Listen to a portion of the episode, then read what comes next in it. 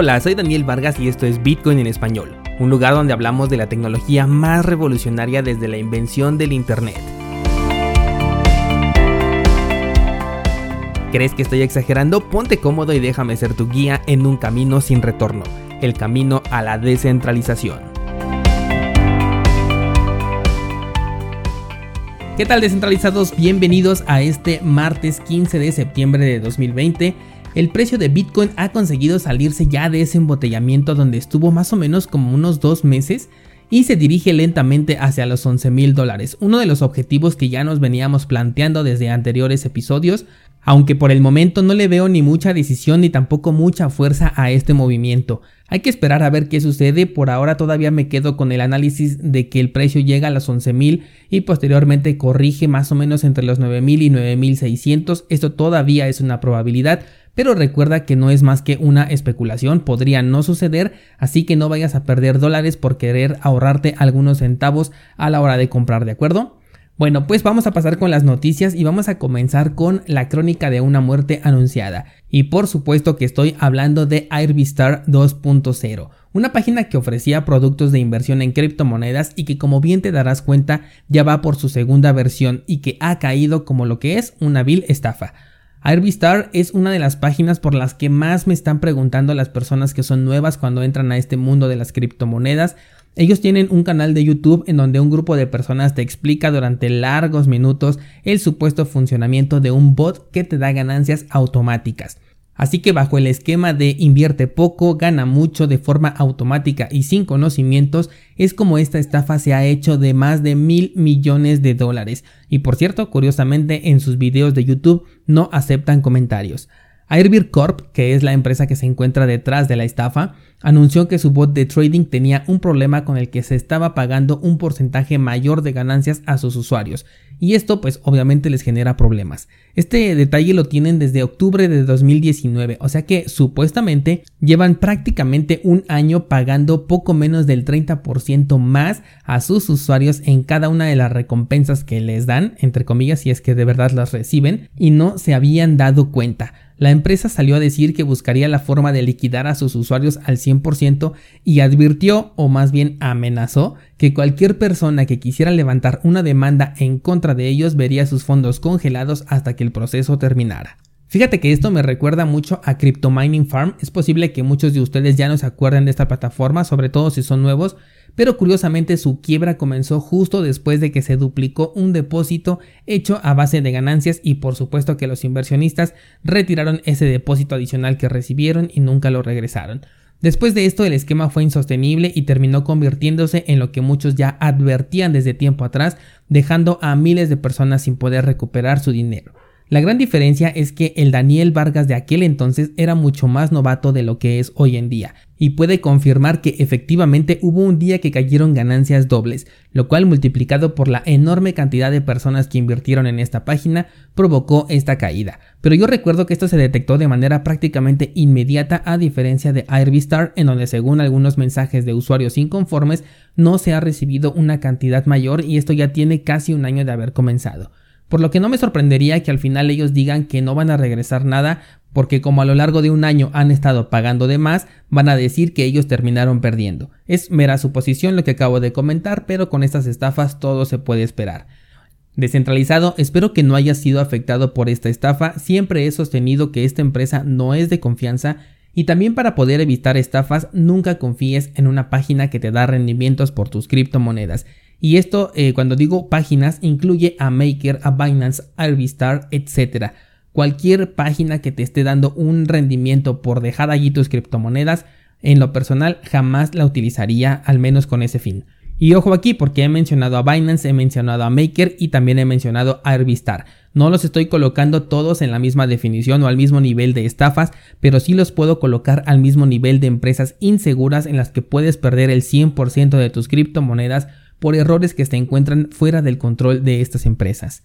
Pasemos a la siguiente noticia y todavía no es viernes pero ya tenemos nuestro proyecto DeFi de la semana que ha colapsado. Se trata de Fulcrum, el cual perdió la pequeña cantidad de 8 millones de dólares producto de una simple línea de código de programación que estaba mal colocada.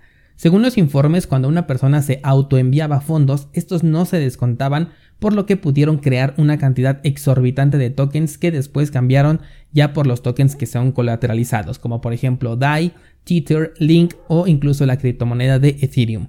Este proyecto ya lo habíamos mencionado anteriormente y es que no se trata de la primera vez que ocurre un fallo dentro de su código y pierden millones de dólares por esto. Aún así, después de esos hackeos o después de esos errores más bien dicho, la gente volvió a poner aquí su dinero, tal como te comentaba ayer que hablamos sobre DeFi en un episodio muy bien recibido, por cierto, muchas gracias por tus comentarios. Bueno, pues te comentaba que la facilidad de crear estos proyectos DeFi hace que cualquier programador pueda crear sus propios contratos inteligentes y sean lanzados en exchanges descentralizados sin que el contrato sea sometido a pruebas de calidad necesaria o pruebas de estrés.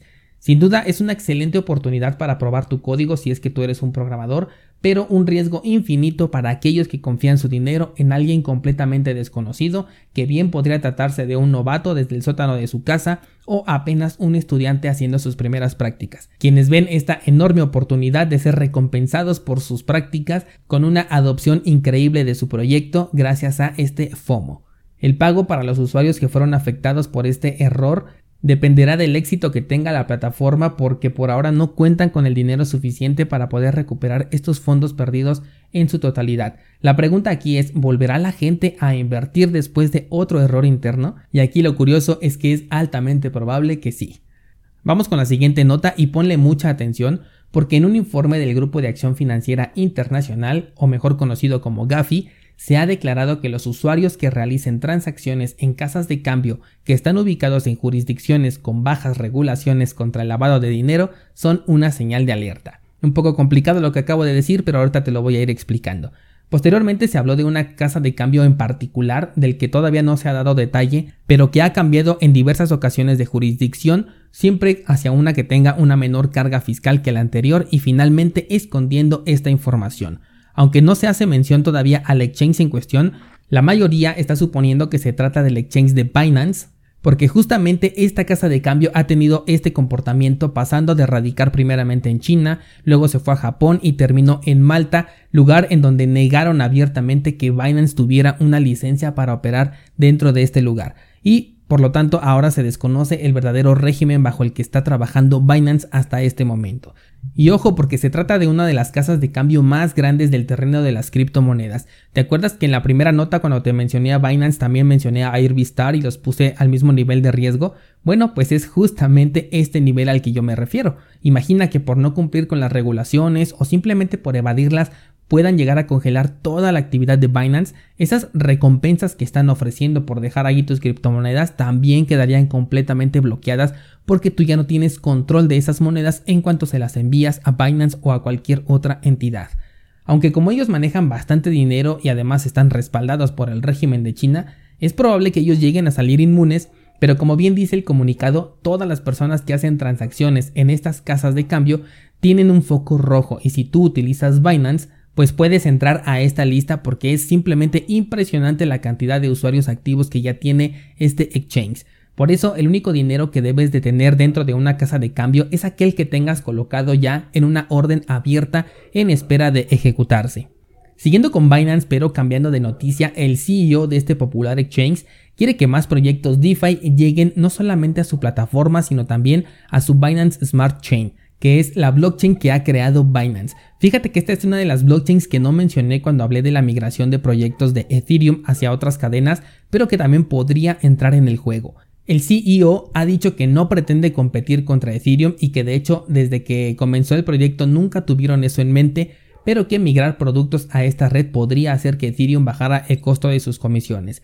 La verdad es que no quise ponerlo como una opción a migrar porque yo creí que al ser una cadena centralizada porque pues le pertenece a Binance, pues me adelanté y pensé que no querrían migrar a una red que estuviera controlada por un exchange. Pero bueno, pues me vengo enterando de que el volumen de transacciones de esta red ya está en el 10% de lo que ocurre dentro de Ethereum, lo cual es bastante interesante porque aunque no lo quieran ver como una competencia, al menos por ahora, el hecho de que sean compatibles y eso facilite la migración es algo que Binance dudo mucho que deje pasar sin aprovecharlo.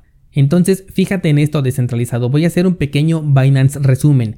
Este exchange violó sus propias reglas para listar el token de sushi dentro de su plataforma. Esto te lo conté la semana pasada. El exchange ha evadido en diversas ocasiones jurisdicciones y ahora es desconocido su lugar de residencia fiscal. Es uno de los exchanges con la recompensa más jugosa en caso de un hackeo y además están aceptando sin dudar a proyectos DeFi de esos que de un momento a otro pueden tener un crash y llegar a cero.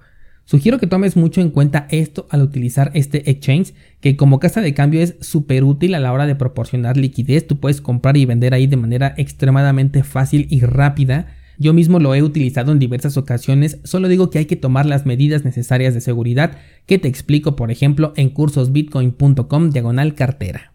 Todo con el objetivo de tener la mayor seguridad posible al utilizar criptomonedas. Y hasta aquí por el día de hoy descentralizado. No olvides seguirme en Instagram si todavía no lo haces. Te voy a dejar el enlace aquí en las notas de este programa para que nada más le des un clic y te vayas directamente a mi Instagram. Y yo te espero aquí mañana para seguir platicando sobre este criptomundo.